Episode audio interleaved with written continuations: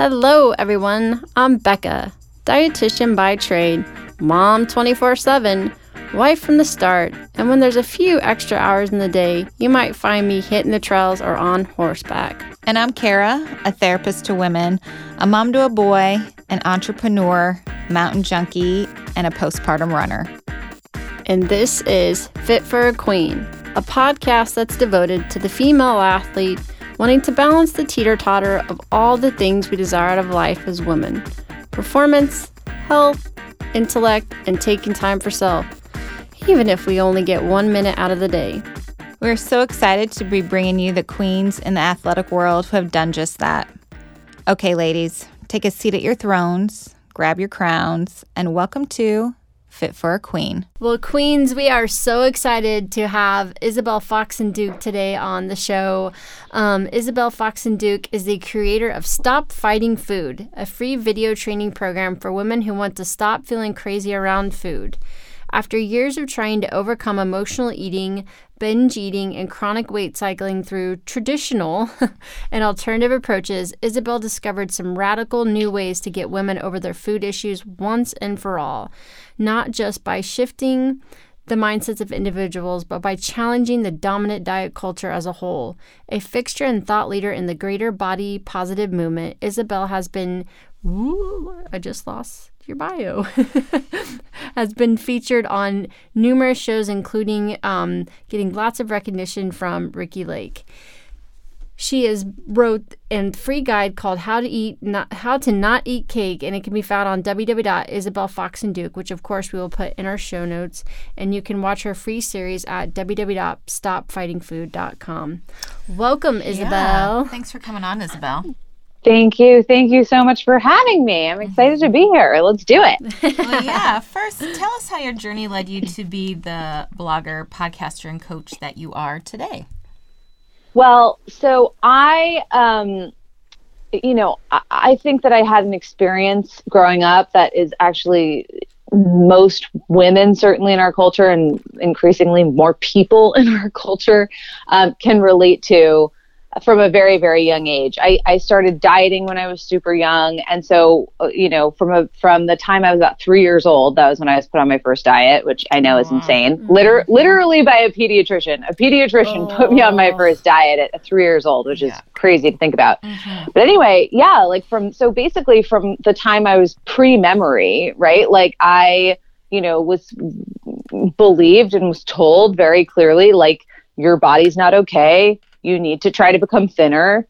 And the way to do that is to control what you eat, right? And so that messaging was just sort of like the background of my entire life from a very young age. I sometimes think about my relationship with food, like diet, how am I going to lose weight? What to eat? What not to eat? Oh my gosh, I ate too much, right? All of that sort of like noise around food, all of that stuff, like that constant like thought chatter in my brain around food. I think of it as like kind of like the ticker tape behind of my life. Like it was the ticker tape, like going on behind whatever was like at the forefront of my brain. So it was like, I'd be like going to school or, hanging out with friends or doing family stuff.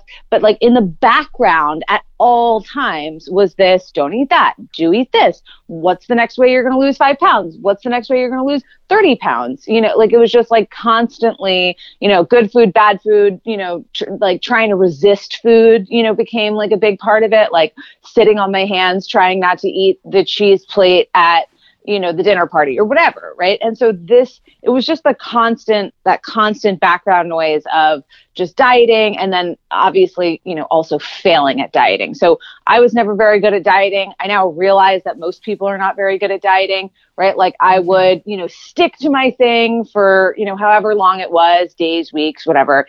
And then I would, like just sort of dramatically fall off the wagon.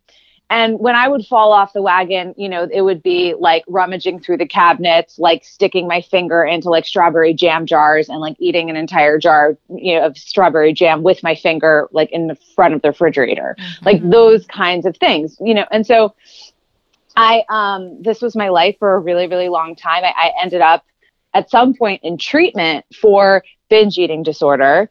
And even after going into treatment, I struggled for many, many years, largely because this problem is so misunderstood by our culture. There's a lot of social and political reasons why it's very hard to come by reasonable treatment for this kind of issue. And so, yeah, like for many years, I was like, there's something not okay with my, you know, there's something's not working here in my relationship with food, right? I sort of began to identify as a person who had some sort of like, you know, kind of disordered relationship with food.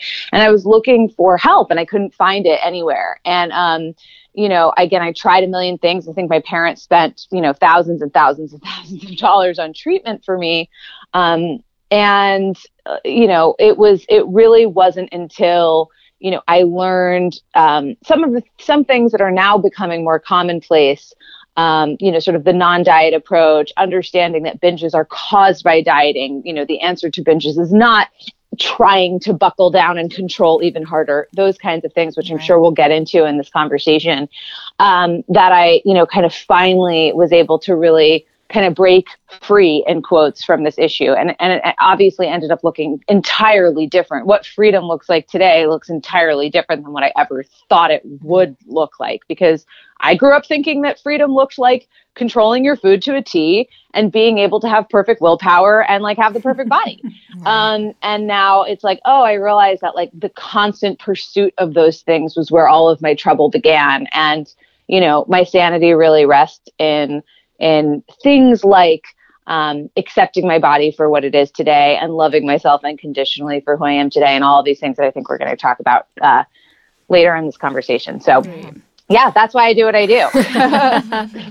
Well, and one of the reasons that you're one of my favorite bloggers is because you just keep it real. So like all my clients, they probably had so many quotes that I pulled from your blog. And I remember one of my favorites is, and I use this a lot with my athletes, and I hope I do it justice, is to say that food should just be fuel, is to say that sex should only be for the purpose of reproduction. Yeah. And I love that one. Yeah, where they're like, oh, I have to eat this because, you know, I'm a runner and I've got, well, no, you know, you can enjoy your food and have that balance too. But that brings me to one of my questions is these lines have gotten blurred between treating and fueling ourselves, but then also having to fit the societal idea of, like you said, that pursuit of having to diet and look a certain way. Where can we kind of get back on track? Well, for starters, you know, on a very basic level, we really need to start separating health, right? So meaning like the, just like generally like caring for our bodies and taking care, you know, physically taking care of the bodies we have. We need to start separating those things from weight, right? Mm-hmm. So fat, especially in the past, let's call it 20 years, maybe a little longer, like really starting in the early 90s, maybe a tiny bit before that. But in the early 90s, when we really, really, really see this uptick of, you know, the marketing of weight loss products and the marketing of diet products being more geared towards health, right? Like we want to make you healthy versus, you know, what it was for a really long time, which was just vanity, like look good, look good, look good.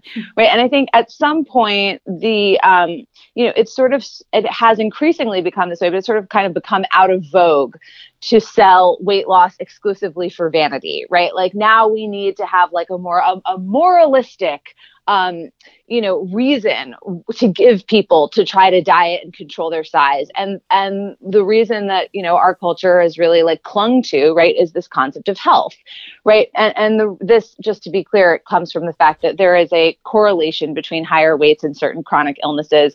We actually don't have any really strong evidence that chronic illnesses are, you know, necessarily caused by fat on the body, right? It's, we just have this correlation, right? So if you're a larger bodied person, the probability that you're dealing with a specific kind of chronic illness goes up. But again, there are lots of people at all different sizes who are super duper healthy and lots of people at thinner sizes who have, you know, quote unquote, weight related chronic illnesses. And so it really begs the question, you know, if anyone's taken any kind of like intro to statistics class, you know, does correlation mean causation, right? And so, you know, the more you look into this question, the more you start to kind of call out the bullshit when people, you know, kind of just blindly assume that like you can dictate a person's health by the size of their body, right? And this sort of, you know, this sort of correlation has sort of become society has sort of decided, right, oh, we're not going to consider the fact that correlation doesn't equal causation. And maybe, you know, it's not that fat causes diabetes. Maybe, you know, there's something else that causes diabetes that also just happens to correlate with weight. So, for instance, like I have, I don't know if you guys are familiar with Linda Bacon, but she's the author of Health at Every Size. She has this really, really great parallel that she draws when talking about this correlation versus causation issue. She says, you know, blaming poor health on fatness is kind of like blaming lung cancer on having yellow teeth, right? Like if you have yellow teeth, you're more likely to have lung cancer. But does that mean that having yellow teeth actually causes lung cancer? No. Probably there's like a third party factor going on called smoking that's contributing to both of these things. And in the case of weight and health, you kind of have a similar thing. Like there are a lot of things that may contribute to weight gain over time that also contribute to chronic health issues, potentially. And some of those things, I mean, it could be, there's again, a variety of things. It's not just food. It's food, it's stress, it's stigma. I mean, it's all sorts of things that could fall into that sort of like third party category, like the smoking category, or the, you know, the thing that might be causing both. But, you know, again, the factor that's not, we don't look at that science in our culture, right? Like in our culture, we don't actually, we've just kind of, we've skipped that whole step and just decided, you know, well, if you just make people thinner by any means necessary, they'll be healthier, right? And we've really stepped into this like attitude that health and weight are the same thing, that you can look at a person and by just taking a look at their size, you can know whether or not they're healthy without knowing anything about their actual health behaviors or about their actual health vitals, without knowing their blood pressure, without knowing their, you know, blood sugar measurement, you know, any of that. You can just decide, oh, that person's unhealthy because they're fat. And that is super, super problematic, because basically what's happened is culturally we've given people the ability to turn what used to be vanity, the aggressive pursuit of weight loss. And by the way, it wasn't really just vanity. I mean, that's a kind of an unfair assumption to even make that, because truly, like, you know, if you're like specifically, I'll speak for women, but I think this is increasingly, you know, the case for men as well, and people of all genders, right? Like in the 80s, right? Like, or, you know, for now several decades, you're 100% being judged by your size all the time in our culture. And so, you know, vanity is a really hard word. You know, it's not really the correct word for this, because that sort of puts the onus on the individual as being the problem, when really, you know, a society which is constantly oppressing and creating prejudice and creating opportunities and disadvantages for people on the basis of size is really the issue. But I'm kind of digressing.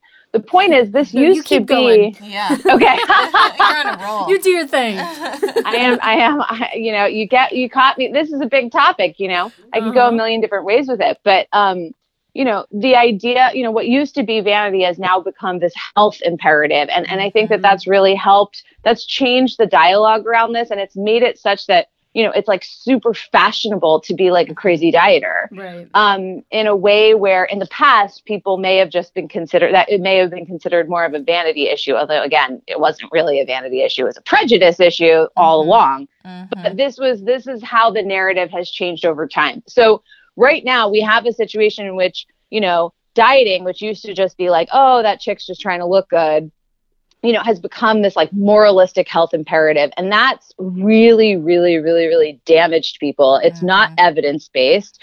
You know, we have a situation where people are getting shitty treatment when they go to the doctors because they're being told to lose weight to manage these chronic health conditions, when in reality, you know, in a lot of instances,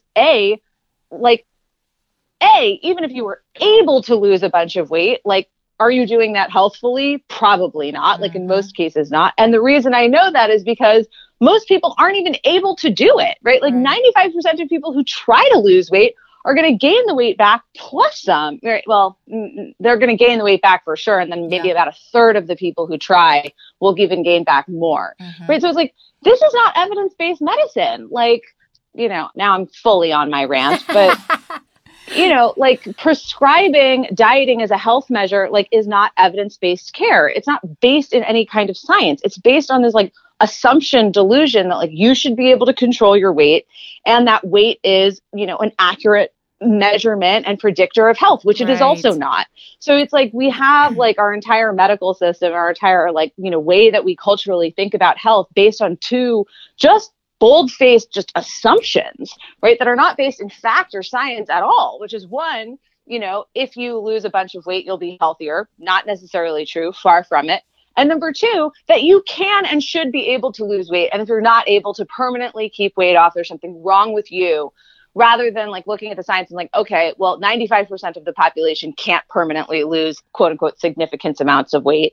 So does that really mean that 95% of our population is just like lazy and like, you know, has food problems? And, you know, and the narrative also around why people can't keep weight off is constantly changing as well, right? Mm-hmm. Like, so it used to be, and it still is to some extent, like lazy, undisciplined, all of that, that's still around. But now there's really more, there's more nuanced, more interesting rationalizations for why diets don't work that always put the onus on the individual. Things like, even the emotional eating narrative, right? Like this food for fuel narrative, right? This idea that like, oh, you know, I can't lose weight because I eat my feelings, right? Or because, you know, I, you know, that's the reason I can't stick to my diet is because I'm an emotional eater. That narrative can be used for a lot of harm as well, right? Like, I'm sorry, but like emotional eating is not the reason you can't stick to, you know, an 1800 calorie a day diet or whatever, you know? So anyway, that is, there's a lot going on in that question, but, you know, to I think get to the heart of it, you know, we really need to be taking a hard look at where we rationalize what is effectively for many people disordered eating behaviors for the sake of, and call it health. I would also go so far to say is that there's a lot of people out there, and I was one of them. So maybe I'll just speak for myself. When I was really struggling, I would call it health when I actually knew damn well that I just wanted to look thin. But in public, I would call it health, right? Like in public, I would be like, you know, oh yeah, no, I'm a vegan this week, or I'm this week, or I'm that this week. And oh, it's for ethical reasons. And in fact, I knew damn well it wasn't actually in my case, right? And of course there are, you know, very legitimate, real ethical vegans out there. So I'm certainly not making any kind of point about that. But in my case, as a disordered eater who was just trying to rationalize restriction in public, I often would use the health card as a way to rationalize doing what was actually something very, both mentally and physically unhealthy for me. And I think we see that a lot too. A lot of people, you know, I remember I wrote a blog post, this was years ago. I wrote a blog post called Stop Saying Healthy When You Mean Skinny.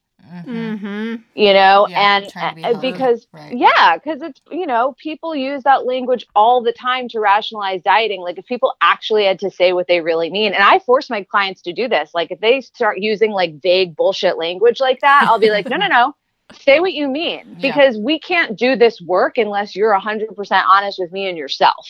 So don't, you know, if you mean thin, when you say healthy, just say thin, just say it. Right? Because then we can have an honest conversation about what's really happening in your brain. Yeah, absolutely. And that, you know, that makes so much sense, especially when they go into a typical medical model. And maybe they truly are struggling with something health. And then even the physician turns it right back to their weight. And then that gets overlooked. You know, maybe their blood pressure is elevated because they're chronically stressed and pulling their hair out and need to be able to learn how to juggle 5 kids and a job. And so then, of course, let's just, well, if I lose weight, then I'll be able to do all that better too. Oh, gosh. And again, I mean, I always come back to whenever I'm like getting, you know, hot and bothered about this, I always come back to, I'm like, well, you know what? Like, even if you could, even if your health did wildly improve, if you lost 50 pounds, again, like, do you have an evidence-based, safe, like proven safe way of getting there? And the answer is no. No, like anytime you go on a diet, you're taking a huge gamble. It's a huge gamble. It's like sometimes I correlate or I parallel it to like playing the lottery, right? Again, like 95% chance of loss, 5% chance that you'll be able to keep weight off just for like 3 years. Like every year you keep it off, the numbers go, it's like ducks falling. It's like every, you know, if it's like how many people are able to sustain a 5-year period of significant weight loss or 10 year, that 5% literally dwindles. It literally goes down over time. But I'm like, you know, and dieting has serious side effects. Like, would you take a medication that had a 95%, you know, failure rate, 95% chance it's just not going to work at all, you know, 3%, you know, 30% chance that you're going to actually gain more weight. So the problem, in quotes, that you're trying to fix is actually going to get worse. Mm-hmm. And, you know, a long list of side effects, right? Like, you know, horrible prognosis and long list of side effects. Would you take that medicine? I highly doubt it. And as a doctor, would you prescribe that medicine? I highly doubt it. But with weight, it's like we just turn a blind eye, because culturally we just have all these assumptions about weight. You know, we are committed to the idea that our weight is in our exclusive control of willpower. We're committed to the idea that we're robots, not animals, and that we should be able to control basic biological instincts like eating. Mm-hmm. Amen. Yeah. You do such a great job of really challenging one to put any judgment on our bodies, with whether that negative or positive. Why do you think this is so important? I mean, again, I think that the majority of disordered eating, you know, of course it can be triggered by like bad doctors telling you to go on diets to save your life. For sure that happens. But I think by and large in our culture, the vast majority of eating, of sort of disordered eating that we see, and diet binge cycling and the feeling crazy around food and all the shit that most people, and definitely most women, are dealing with on some sort of spectrum basis, is due to, you know, just bias and prejudice around weight, right? And status seeking, or, you know, wanting to avoid negative prejudice and bias, or wanting to acquire positive status, right? Mm-hmm. You know, depending on the situation, right? But in either situation, it's a status issue, right? Like, I don't want to be lesser status by gaining weight or being larger. I want to be have higher status by being as thin as possible and being as close to the beauty ideal, the current beauty ideal, as possible. And so, you know, I don't even necessarily think it's about how we judge ourselves. I think it's just like this problem of prejudice, of weight-based prejudice, whether it be towards ourselves or towards other people, is driving this issue by and large, right? For the vast majority of people. Now, not all people. I think that there are absolutely situations in which disordered eating can come about for, you know, reasons that have nothing to do with prejudice necessarily. But the vast majority of disordered eating is, in our culture, is triggered by some sort of event where somebody had the thought, people would like me more if I lost weight. Mm-hmm. I'd be more beautiful if I lost weight. People don't like me because I'm fat, so I must try to lose weight, right? And therefore must try to restrict my food and control my basic biological instincts of eating.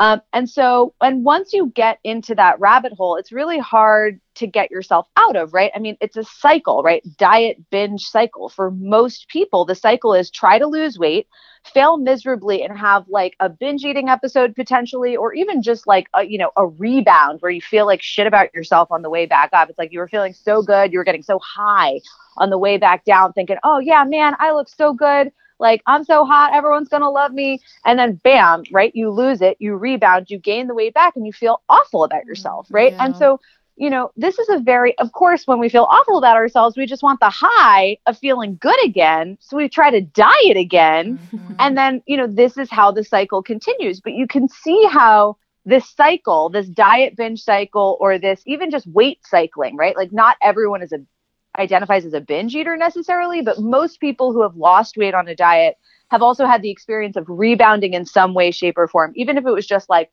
ugh, I'm over it, I'm giving up, and then I just, you know, slowly gain the weight back, right?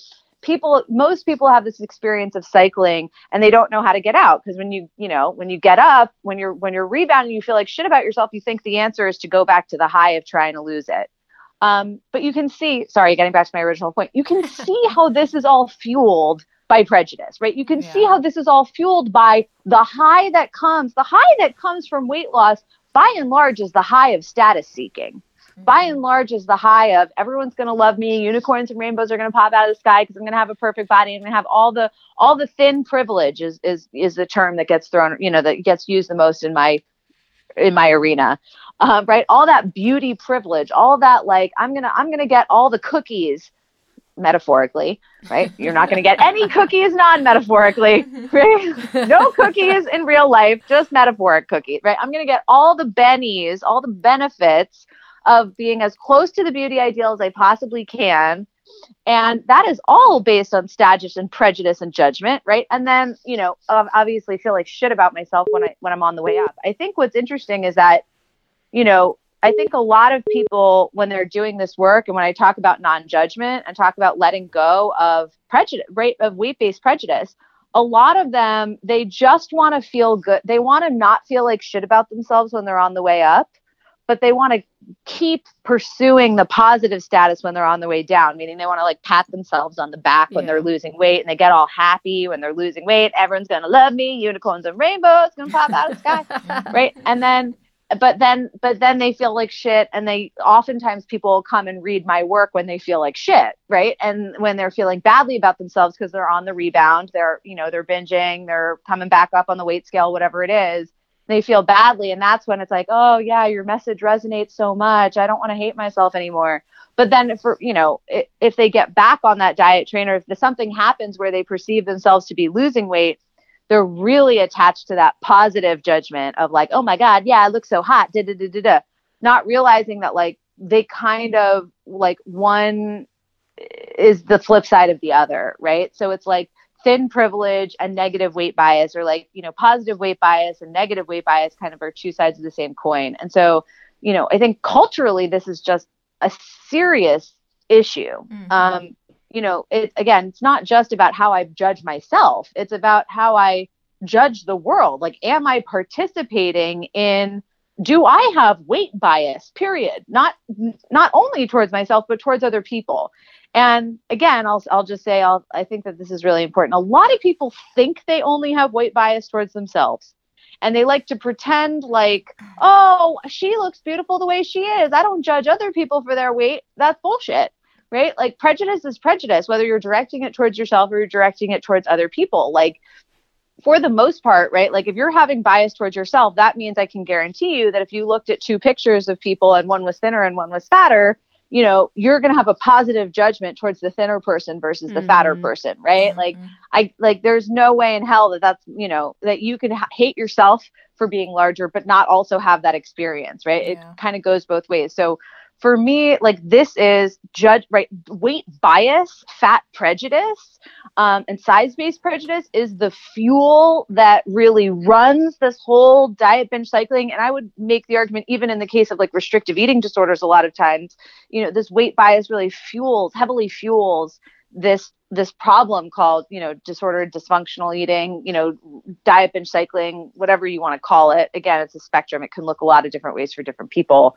But, and that, you know, this fuel is not just an individual problem of, oh, let me not hate myself. It's a greater social problem of like weight bias in general in our culture, and just like rampant prejudice in our culture. You know, you have little girls who are 3 and 4 years old knowing that fat is bad and thin is good, right? And fearing to gain weight, like more than they, in some instances, more than they fear losing a parent or getting hit by a car. Right. I mean, like, that's like a real statistic.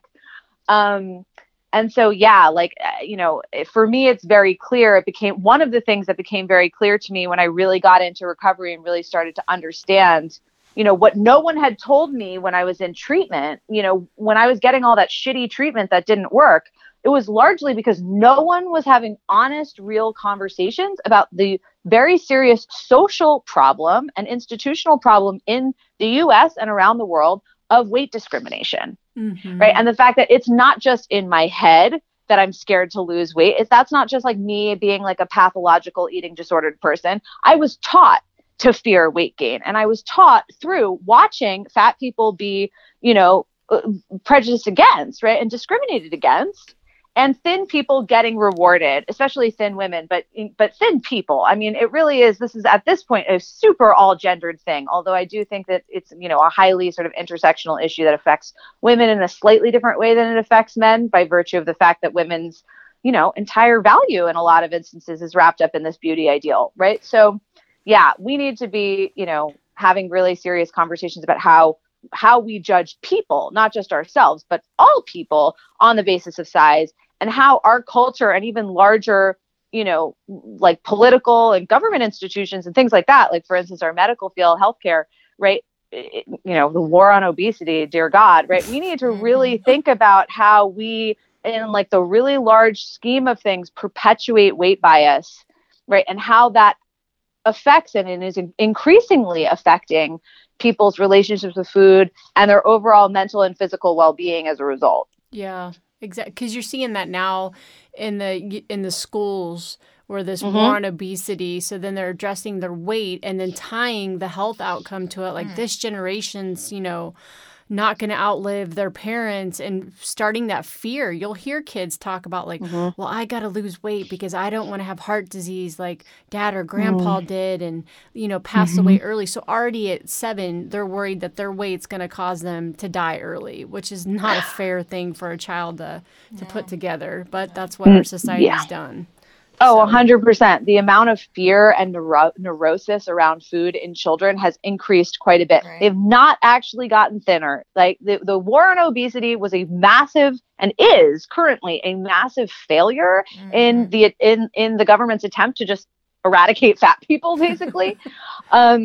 But fundamentally, what it did do, again, talking about, you know, this drug that has a 95% failure rate, but a long list of side effects, what the war on obesity has done has made children very, you know, afraid of food and highly disordered in their thinking about food. Weight-based bullying has been seriously on the rise. Now, weight-based bullying has been around for a while, right? Like, as long as there's been weight prejudice, there's been weight-based bullying. But in schools, this has now become like a much bigger problem, because to a certain extent it is sanctioned by the schools, right? I mean, you know, you hear these stories of kids being publicly weighed in gym class and their weights being called out. You know, you hear all of these things, and you know, people basically getting weight-based grades in school. That's something, you know, parent, you could go home with a pink slip. If you're the wrong size, you could go home with a pink slip to your parent saying, I failed, you know, thinness. I failed thinness, you know, basically. It's ridiculous. You know, and so this is really, you know, this is a huge problem. I mean, the war on obesity has largely been a disaster. So many casualties with like no improved health outcomes whatsoever. Because, you know, they were focusing on the wrong thing, you know, like, again, like, you know, we can talk about health, we can talk about managing chronic illnesses, but why don't we actually talk about actual behaviors? Like, instead of talking about yellow teeth, let's talk about smoking. You know, like, instead of talking about weight, instead of talking about fat cells on the body, right? Let's talk about, you know, getting pleasurable movement and, you know, eating vegetables and getting people out of, in a lot of instances, the real issue is that people don't have access to health, right? People don't have, you know, this is a highly socioeconomically skewed situation, right? Like, issue, you know, in many instances, you know, people are in, you know, positions where, you know, they're working 3 jobs, raising families, and are 50 miles away from the nearest grocery store that sells a vegetable, you know? Yeah. And so let's talk about these issues. Let's talk about, you know, the actual like institutional and social realities, certainly in the United States, that are keeping people from being able to live well, right, and feel good in their bodies, rather than being like, oh,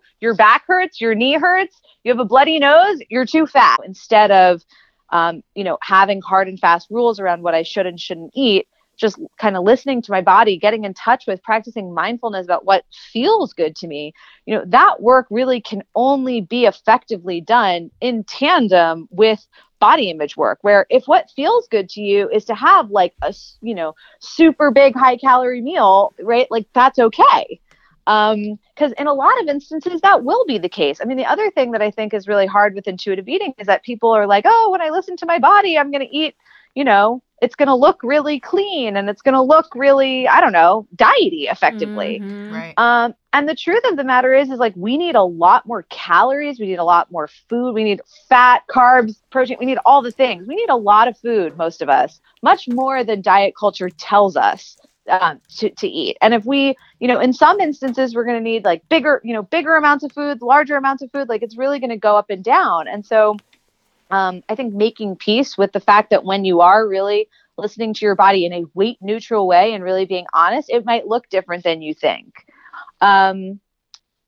Yeah. So exactly. I would say, yeah, like number one. Yeah. So that's kind of a combination. It's like it's like kind of listening to your body and like deciding what feels good for you personally. But that work can only be effectively done in a weight neutral context, because if it's not done in a weight neutral context, you're going to constantly be like second guessing and judging and feeling like you're doing something wrong, when in fact you might be doing something very, very right. I mean, there are, eating disorder people out there, eating disorder therapists out there who are like, in some instances, if you have a starving person on your hands, like they need to eat like refined carbs and refined sugar and all these things that get totally villainized because they just desperately need calories. And that is the health.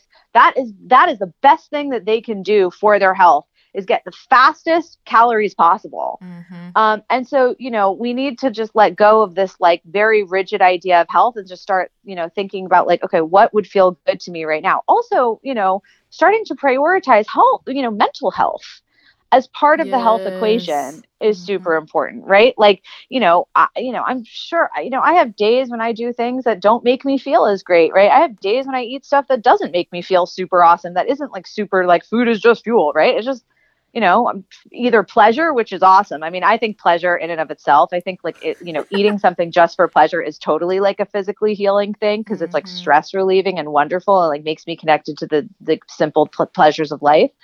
But even sometimes when I'm just like running around and just like not eating super well because I'm busy at work or whatever, like that's going to happen. And that's, I have to be able to give myself breaks on things like that, right? Like I have to be, my mental health is really founded on non-judgment of my food and body, right? Like constantly beating myself up for what I eat or what I look like drove me full on crazy, right? Like it really drove me to some very dangerous places and dark places in my life. And I recognize that my mental health is founded on my ability to eat, in any way and feel emotionally okay about it, right? Like even if I eat something that doesn't make me feel awesome, like my ability to be like, oh, well, you know what? I just have a bellyache, no big deal. That's mental health, right? That is mental health, is to be able to even eat something that doesn't make you feel great. And you're like, oh, well, I can just, let that go. Mm-hmm. So yeah, like intuitive eating, gotta be weight neutral, body image work, mental health. I mean, the mental health thing also really, crosses over into, it's not just weight bias in our country. Although I do think that that's sort of the biggest issue is weight bias and weight prejudice. Because of the commingling of weight and health, we've also found ourselves in this situation where we really moralize health, and we really make health into this thing that like you're a bad like you're like a lazy, horrible person if you don't do health correctly. Mm-hmm. Not even necessarily weight, although obviously those things get confused all the time. But even just health itself gets really heavily moralized in our culture, and it's like I feel like I spend a good portion of my time with clients just getting them to just chill out about sometimes doing unhealthy things. Right. Like it's okay, girl. You like, ate a thing that gave you a stomach ache, like it's okay. It'll go away. Yeah. Mm-hmm. Yeah. Like you've got to be able to roll with the punches, or you've got to be able to like, there has to be room for your humanity. Mm-hmm. And so that's, I mean, again, there's a lot of issues even in just this question. You guys are asking really great questions that I could go in a million directions with, but right off the bat, these are some of the things that I think about, and I think about like, okay, how do I actually let go of judgment? It's things like, working on my weight discrimination, weight bias, doing things like really prioritizing my wants and needs over the culture's demands of me. It's doing things like prioritizing my mental health, practicing radical acceptance, practicing, being able to let things go. Those kinds of, these are just some of the things that, I talk about, with my clients when we're talking about like letting go of this sort of like deep shame and judgment of our food choices and of our bodies. And that is like, gives us to our last question you've already started talking about, but how do you live out the FIT philosophy? How do you try to balance performance, health, intellect, and taking time for self when you're so busy? You know, it's interesting. I'm going to kind of repeat myself, but like, I really do that intuitively. Mm. So for me, balance in all areas of my life, for the most part, is an intuitive process. I have a couple little things in my life where I have like, I try to stick to some semblance of a boundary, like sleep, for instance. Like, I know if I don't get enough sleep, like I'm going to feel bad. So I'm like pretty, not strict with myself, but I'm just like, I need my sleep, you know, like, so there are certain things in life where I think like having kind of, you know, those kinds of boundaries can be really useful for self-care, even things like brushing my teeth and washing my face. Like, I don't intuitively brush my teeth and wash my face. I try to just do it no matter what. And sometimes I don't do it, and that's okay. But for the most part, most areas of my life, when it comes to self-care, I am very intuitive, meaning like, I do what feels right and what feels good to me on a rolling basis. I don't have a lot of hard and fast rules in my life about self-care. It's mainly just like regularly practicing tuning into myself and being like, okay, girl, what do you need? Again, there are always the exceptions. Like I try to brush my teeth every night, no matter what, whether I feel like it or not. But, and again, sometimes I don't, and that's okay. But, you know, like for the most part, I think, you know, when it comes to food, I would say for the most part, when it comes to exercise-ish, I'm pretty intuitive. I mean, again, you know, sometimes you got to like book that into your schedule, but pretty intuitive. And, you know, stress management, certainly, like for me, that is my biggest health issue right now. Like today, like I would say since I stopped dieting, my biggest health issue that I'm dealing with on a regular basis is stress management. Mm-hmm. That's the hardest one for me, is stress management. And so I recognize that that's gotta be an intuitive practice, stress management, for the most part. Although again, there are kind of like weird things that I, you know, try to add in every day, even if I don't feel like it. Like I try to meditate every day, even if I don't feel like it. But again, I fail sometimes, and that's okay. But like in terms of stress, like, you know, in terms of work, like I work intuitively. Like some days I can like get a lot done, and other times like I'm just beat and I just need to relax. And that might be unique to me as a person who works for themselves and by and large runs their own schedule. But yeah, like I guess my point is, you know, I really do self-care in general in an intuitive way based on like how I feel, with a few exceptions. And I'll say actually about the exceptions, because people always have questions to me about my exceptions to this intuitive living thing. The exceptions are almost always things that I want to add in rather than things that I want to take out. So, you know, there's a difference between adding in vegetables and taking out sugar. Right? Like adding in vegetables or adding in, you know, whatever, something that's going to help me balance my blood sugar. Or this is actually a really good example. Like I work with clients who have blood sugar issues and who have tons and tons of restriction and diet related trauma, and are just not like, it's not mentally or, you know, or even possibly physically healthy for them to just eradicate sugar from their lives just because they're having blood sugar management issues because of this, you know, for whatever reason. They just, it's not realistic. They end up binging on the stuff because they feel so restricted, and they're dealing with all this diet related trauma and blah, blah, blah. Right. And so, you know, a very basic thing that I would say to somebody who's struggling with blood sugar issues is like, okay, instead of focusing on taking out, you know, every ounce of sugar, why don't you focus on adding in, you know, protein or fat or fiber, or, you know, something that's going to help you absorb that blood sugar into your blood more slowly. Right. And so I'm, for the most part, the things where I'm like, okay, I try to brush my teeth every night. I try to meditate every day. Sometimes I don't do it, and that's okay.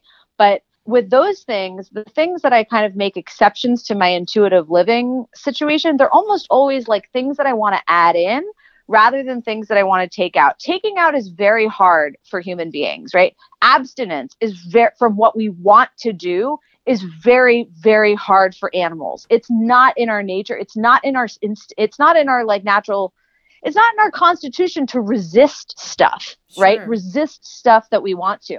But it is not always easy, not always perfect. Like I said, I don't brush my teeth every single night, no matter what. And I don't always meditate every single day, no matter what. But it's easier to add in healthy stuff than I think it is to take out unhealthy things in a lot of instances. Mm-hmm. So, you know, again, I intuitively will like back off. Something's like, oh, I don't feel good. I don't think I should do that today. You know, that's intuitive, right? I I moderate, in quotes, through intuition. But I, when I have those few things where I really try to do them on a regular basis, whether I kind of, quote, feel like it or not, it's almost always stuff that I'm adding in rather than stuff that I'm taking out, if that makes sense. Absolutely. Definitely. Oh, Isabel, that's why I love your blog so much. I just love your wisdom and how you keep it real. And thanks for coming on today. Oh, thank you. Thank you so much for having me. This is really fun. I liked this conversation a lot. Me too. All right. Well, bye, queens. Today's episode is brought to you by yours truly. I'm excited to announce the releasing soon of my book, Finding Your Sweet Spot in Sport, Avoiding Relative Energy Deficit in Sport, also known as REDS, by optimizing your energy balance. Be sure to follow me on social media or go to my website, www.beccamacomble.com, to find out when the release date is set and when it'll be on Amazon. Bye, queens. For additional information on today's topic and guests, follow us on Facebook, Twitter, and Instagram at Fit for a Queen. And # Fit for a Queen. And don't forget to rate us on iTunes. We can't wait for you to join us next time on Fit for a Queen. Bye, queens.